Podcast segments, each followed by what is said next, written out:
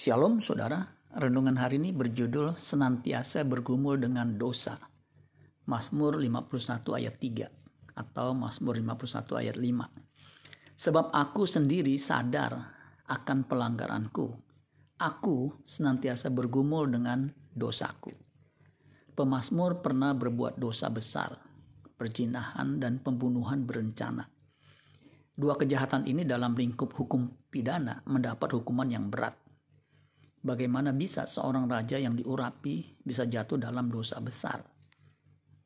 Siapa pun dia masih bisa jatuh dalam dosa tanpa pandang bulu. Rasul Paulus mengingatkan kita dalam 1 Korintus 10 ayat 12.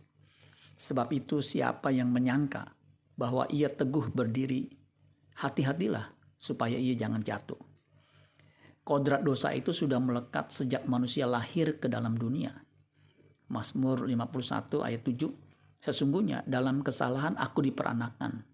Dalam dosa aku dikandung ibuku.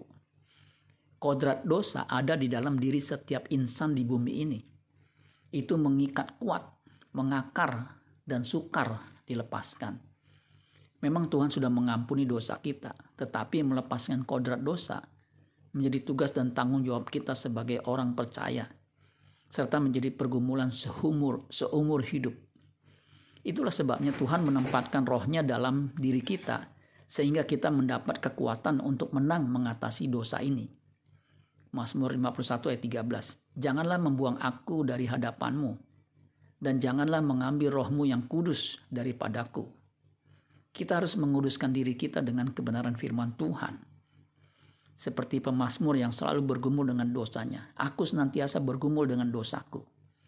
Jadi kita pun harus aktif atau bersifat ofensif dalam memenangkan pergumulan melawan dosa ini. Kita sendiri yang harus menanggalkan kodrat dosa atau manusia lama yang menemui kebinasaannya oleh nafsunya yang menyesatkan dan mengenakan manusia baru yang terus diperbarui dari hari ke hari. Kita harus tetap di dalam firman kebenaran karena kebenaran itu akan membebaskan kita atau memerdekakan kita dari kodrat dosa itu.